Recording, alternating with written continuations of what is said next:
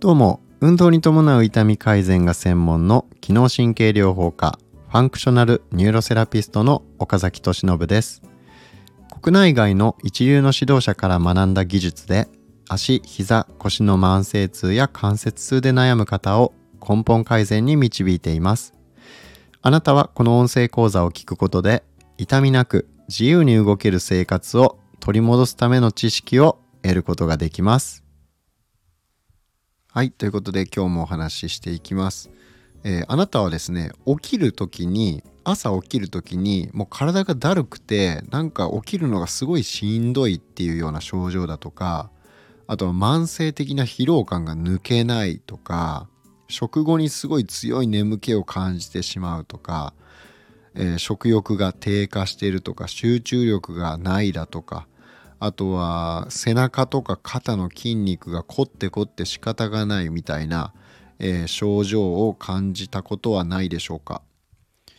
えー、これがですね実は糖分がものすごく関係してるんですね糖の摂取の仕方によって、えこういった症状が起こってくるっていうことなんですね。まあ簡単に言うとこれは自律神経が乱れている状態です。じゃあなんで糖分の取り方がこの自律神経の乱れにつながるのかこの関係性って何だろうっていうところがちょっと気になりませんか、えー、あなたが普段の食事の仕方ですね、えー、糖を取る時のタイミングだったりとか、えー、量に注意することでこういった症状を根本改善することができるかもしれません。えー、まあそのねねメカニズムについて今日はお伝えしていきます。えー、前回油の取り方のお話をしました。えー、どういった油が炎症を促進させてどういった油が逆に炎症炎症を抑えてくれるのかというような話をしたんですが、え今日のメインテーマは糖ですね。え機能性低血糖という言葉があります。あなたはご存知でしょうか？これは食後5時間以内に60分間で血糖値が 50mg パーデシリットルの効果が起こること。まあ、血糖値が50急激に下がるっていうことです、要は。で、急激に血糖値が下がるとなんで良くないのか。じゃあそもそも何で血糖値が急激に下がるようなことが起こってしまうのか。えこれは急激に血糖値が上がった時にそれを下げようとして、えー、インスリンが過剰に分泌されてしまうっていうことによって、えー、起こりやすくなります。なので好きっ腹にですね急にすごい甘いものとか、まあ、お菓子類なんかを食べてしまうとえもろにこの機能性低血糖っていうのが起こりやすい状況を作ってしまうということになります。えなのでこの機能性低血糖をまずは避けたいと。でそれ避けるためには空腹時に糖をいっぺんに取ってしまうっていうようなことを避けるのが、えまずは有効だということを覚えておいてください。え空腹時の血糖値の理想っていうのは90から100だと言われてます。でこの数字なら健常な方であれば脳とか体に十分なエネルギーが供給できている状態です。で血糖値が160を超えた場合これは、え尿糖として、まあ、おしっこで腎臓からあの、まあ、腎臓からですねこうおしっこを通じて排泄されるわけですね。でなので血糖値っていうのは、まあ、食事した時にこうちょっとずつ上がっていく、えーまあ、この時に上がっていくんですけど食物繊維の量が少なかったりとか、えー、生成された糖分ですね。まあ要するに砂糖です。そういったものをあのがっつり取ると、えー、徐々に上がるんじゃなくて急激にパンって上がってしまう、まあ、だから、えー、急激に下げようとするホルモンがたくさん出てしまうっていうインスリンですねということになるので、えー、急激な血糖の上昇を避けるためには食物繊維を摂るっていうことも有効です。え、そして血糖値の調整っていうのは血糖値を下げるホルモンっていうのはインスリンですね。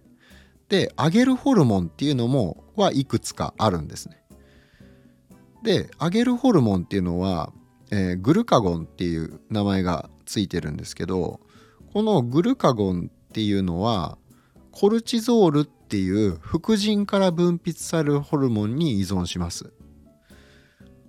まあ、ちょっとややこしいなって思われた方は、えー、別にこの名前とか覚える必要ないです。とにかく血糖値を下げるホルモンと上げるホルモンがあって、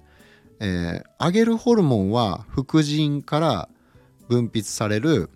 えー、ホルモンだっていうふうに覚えておいてください。まあ、つまり、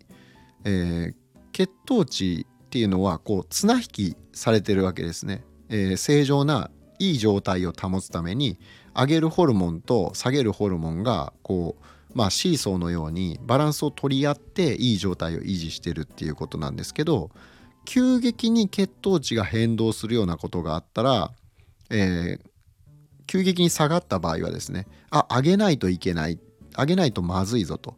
まあ、なんせその血糖っていうのは体が正常に機能する上で糖っていうのも必要不可欠なものなのでそれを維持するためには、えー、それを最適な状態に保つために体が自動的にこのホルモンを通じて調整してくれてるわけなんですよ。ですね。で、えー、問題はですね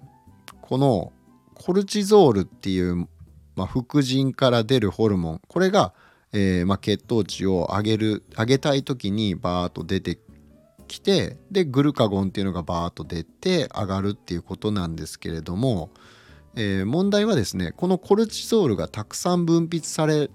ると、えー、まあ、どういうことが起こるかっていうと交感神経っていうのが優位になるんですね。えー、自律神経には副交感神経と交感神経があるっていうのはあなたもご存知だと思います。じゃあ交感神経ってどんな時に優位になりますか？これは緊張興奮モードなんですよ。戦闘モードです。これから戦うぞっていうような、まあ、要するに緊張してる時の、えー、ホルモンでリラックスする時には副交感神経っていう、まあ、あの深呼吸したりするとこの副交感神経が働く優位になるっていう状態でこれも、えー、まあ言ってみたらシーソーの関係にあるわけですね。リラックスと興奮と緊張ですね。冷静と情熱の間みたいなまあそんな何言ってるかちょっと分かんないですけど、まあ、とにかくそういうふうに、えー、まあ、調整してるわけなんですよ。で、えー、このグルあ、えーと、コルチゾールですねコルチゾールが分泌たくさん分泌されると交感神経っていうのが優位になるこれ重要です。で交感神経が優位になるとじゃあどうなるかっていうと、えー、呼吸が浅くなります。えー、であとは筋肉が緊張します。戦闘モードですからね。で、えー、食欲が落ちます。消化機能が落ちるからですね。で、えー、この状態がこのコルチゾールがたくさん分泌されてる状態が日常的に続いた場合なかなか疲労感が取れないんですよ。要は興奮状態が続いてるんで、えー、まあ呼吸が浅くなってますよね。で夜もぐっすり眠れません。興奮してますから神経が。そうすると疲労感なかなか抜けないですよね。で食欲が落ちてるので、えー、あんまり食欲湧かないと。そうすると、えー、ストレス感がすごいあるのでなんかだるいなっていうのでちょっと元気出そうと思ってなんか甘いもんが欲しくなったりするわけですね。でそうするとまた食欲がなくてすきっ腹の時に糖分がバッて入ってくるもんだから、えー、また今度急激に血糖値が、えー、バンって上がってしまってで急激な血糖値の変動っていうのでじゃあ今度はそれ下げなきゃっていうので、えー、インスリンが大量に出てがっつりまた血糖値が下がるわけですね。でそうすると、えー、この血糖値下がいっぺんに下がったらそれはそれであまずいって思うわけですよ脳は。このペースで下がったらあの血糖がやばい状態になるかもしれない。足らないかもしれない。まずいぞっていうことで血糖値を上げるホルモン出さなきゃってなるわけです。でそれが、えー、コルチゾールですね。副腎から分泌されるストレスホルモンなのでこれがまた分泌されるってことになると。でところが、えー、それによって上がったはいいんですけど急激に下がったのをクッと上げることはできたはいいんですけどもう日常的にそういうのが続いてしまうともう疲れちゃうわけですね副腎が。だ副腎疲労っていう言葉もあるぐらいなんですけどもう副腎が疲れちゃってそのホルモンが出にくくなっちゃうわけなんですよ。そうするとなんとかこう血糖値の急激なあの加工っていうものを抑えれたはいいんだけどもう力尽きて出なくなるわけですね。そうすると、えー、耐えられなくなって血糖値がまたパンって急激に下がるんですよ。そしたらこの機能性低血糖ではなくてもう普通の低血糖なのでこれはそうなるとどうなるかっていうともう糖が足りない状態なのでものすごい眠いとか、えー、集中力が落ちたりとか体がだるいとか、えまあ、そういったことになるわけなんですね。でその状態じゃ仕事できないからじゃあコーヒー飲みますって言ったら、えー、コーヒー飲みますだったりとかまあとにかくエナジードリンクカフェインですよねああいうのを使ってまた無理やり覚醒させるというようなことをやってるとどんどんどんどん交感神経が優位な状態から抜け出すな抜け出せなくなってしまうわけですね。もう常に緊張状態がなんか続いててリラックスできないような状況になってしまうというようなことになってしまいますね。まあ最悪ですよね。どんどん沼にはまっていくみたいな感じですね。でなのでこれを抜け出すためにはとにかく血糖値が急激に上昇するような甘いものをえー、控えるっていうことが大事です。でただ単にそのじゃあ砂糖とかそういうものを一切やめてくださいっていうわけではないんです。それは逆にストレス溜まっちゃうじゃないですか。なのでそうじゃなくてその急激に血糖値が変動するのが良くないので急激な変動を防げばいいっていうことなんですね。じゃあどうするかっていうとまずはあのー、1日2食よりも3食の方がえー、当然低血糖のリスクが下がりますよね。急激に血糖値が変動することは避けられます。だから戦略としてはまず食物繊維をしっかり摂ることで、えー、取ることが一つ。でもう一つは空腹時にお腹が減ってる時に甘いもの食べない。いきなりは食べない。食べてもいいんだけどある程度なんか胃腸に入れてから野菜とか果物とかねそういうえー、まあ食物繊維が多いものを取ってから甘いもの食べるは OK だけど急激にいきなり腹減ってるとこにがっつり甘いものを食べちゃうとこれはもう急激な血糖値の変動が起こってしまうんでダメですよね。であとは、えー、食事の間隔を空けすぎない。で1日2食でも全然いいんですけどそれをやる場合は、えー、この空腹状態になる可能性が高いですよね。だから極度な空腹状態の時に、えー、いきなりその糖分が多いものを食べるとまたこの機能性低血糖になってしまうのでそうならないようにするためには、えー、やっぱり1日2食よりも3食食べた方がそういったことは避けられますよね避けやすいですよね。うん、なので、えー、まあそういうことですね。だから危険なのは朝食であのすごい甘いジャムをたくさんパンに塗って、えー、さらに甘いコーヒーとかを飲んだりとかカフェオレみたいなものを飲むようなパターンですね。えー、朝いきなり血糖値がもうバグるような、その急激に上がってしまうような食事の仕方っていうのはもう最悪ですね。だから僕は基本的にパンってあんまおすすめしてないんですよ。えー、まあ食事はやっぱりパンってまず糖分がものすごく多いっていうねのもありますし、えー、まあ調理加工されているパンはなおさらですよね。えー、まあ大体食パンにも結構マーガリンとかバターが入ってるものですしでまあそれは油なんでいいんですけどいいっていうかちょっと別問題なんですけどまあとにかくあの栄養価がそんなに高くないのに糖分はめちゃくちゃ多いとで食物繊維がほとんど入ってないでしょでそこにさらにジャムつけたりとかなんか甘いあのカフェオレみたいな飲む人はもうこれ最悪の組み合わせでもうがっつり血糖値上がってしまうので、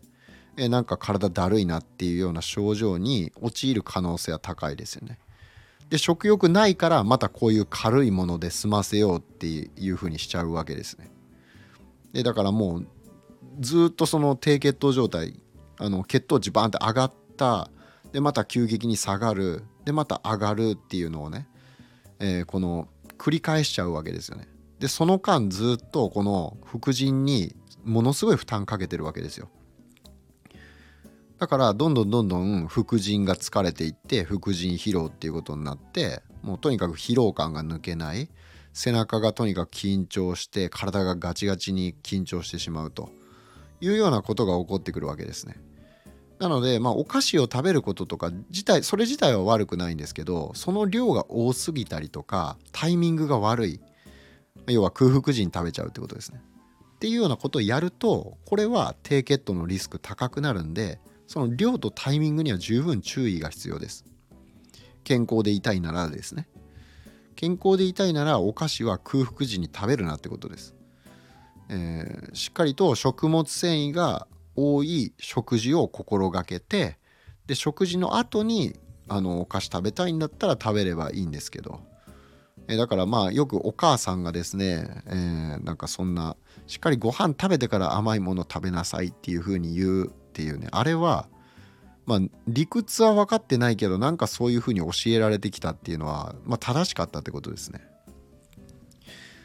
なので、まあそういうことなんですけど、ちょっとね、朝食でフルーツグラノーラみたいなね、こう甘いもの。えあれも結構砂糖入ってるんですよ。ものによっては。てかほとんどのものは、ほとんどのフルーツグラノーラ系とかね、あのコーンフレークなんかもまさにそうなんですけど、あれも砂糖の塊なんで、あの、コーンフレークはですね。